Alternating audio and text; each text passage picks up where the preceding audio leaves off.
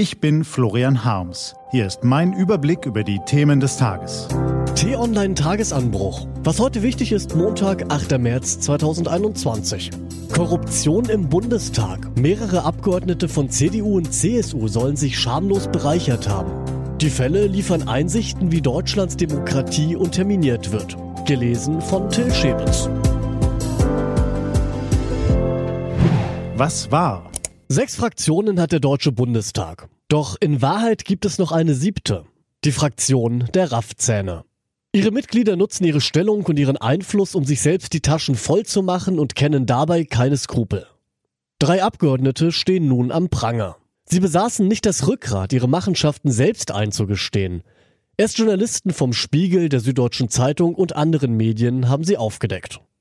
Georg Nüsslein, jahrelanges Strippenzieher der CSU, soll einem Maskenhersteller Zugang zu Bundesministerien verschafft und dafür 660.000 Euro kassiert haben. Riecht nach Korruption. Nikolaus Löbel von der CDU soll 250.000 Euro eingestrichen haben, ebenfalls für die Vermittlung eines Maskengeschäfts. Und Axel Fischer, ebenfalls von der CDU, soll vom autokratischen Regime in Aserbaidschan, das kürzlich einen Angriffskrieg gegen Armenien angezettelt hat, dafür bezahlt worden sein, die deutsche und die europäische Außenpolitik zu infiltrieren. Drei krasse Fälle innerhalb weniger Tage. Und bei denen bleibt es ja nicht mal. Man erinnert sich an Philipp Amthor, der für eine dubiose Computerfirma lobbyierte und sich dafür Vergünstigungen schmecken ließ. Nicht alles bleibt im Graubereich der Korruption. Noch mehr Abgeordnete verdienen sich ganz legal nebenbei eine goldene Nase. Aber natürlich nutzt auch ihnen dabei ihr Mandat im deutschen Parlament. Die Transparenzorganisation Abgeordnetenwatch veröffentlicht alljährlich die Liste der Top-Kassierer. Eine Auswahl gefällig? Peter Ramsauer hat neben seiner Tätigkeit als Volksvertreter mindestens 896.000 Euro hinzuverdient. Und auch bei Christian Lindner, Gregor Gysi und Tino Kruppalla liegt die Summe jeweils über 400.000 Euro. Selbst wenn man jedem Abgeordneten zugesteht, dass er hier und da für einen Vortrag, einen Aufsatz, ein Aufsichtsratmandat oder ein privates Geschäft eine Entlohnung erhält, bleibt bei diesen nebenher verdienten Riesensummen ein schaler Beigeschmack. Und die Frage, ob die Herrschaften wirklich immer unabhängig abstimmen, wenn sie im Bundestag die Hand heben. Der Bundestag soll das ganze Parlament vertreten. Doch in Wahrheit repräsentiert er manche Milieus stärker als andere und manche gar nicht. Allen voran die CDU-CSU-Fraktion wirkt dieser Tage wie eine Truppe, in der Amigos und Handaufhalter nach Gutdünken ihre schmierigen Geschäfte machen können.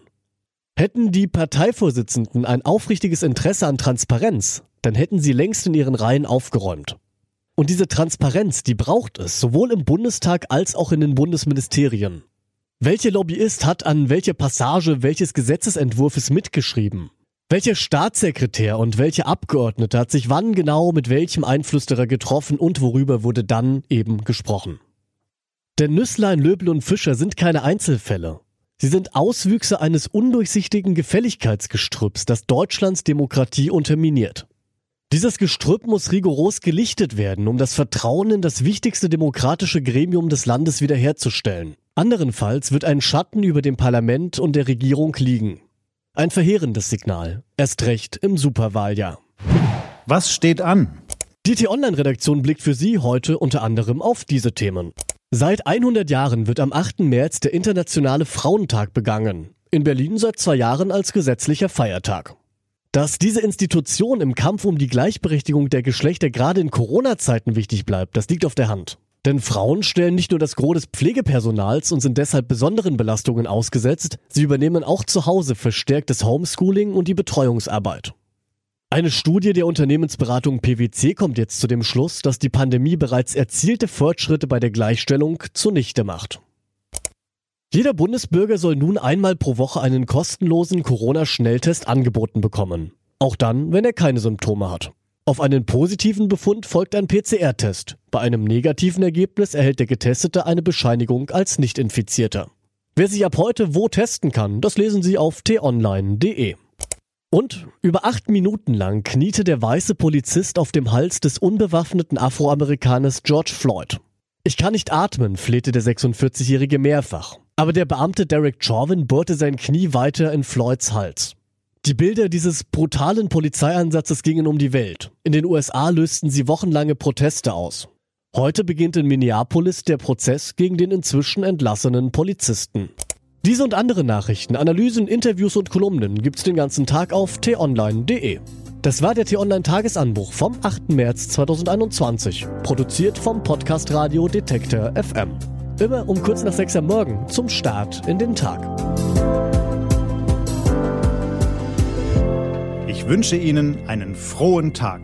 Ihr Florian Harms.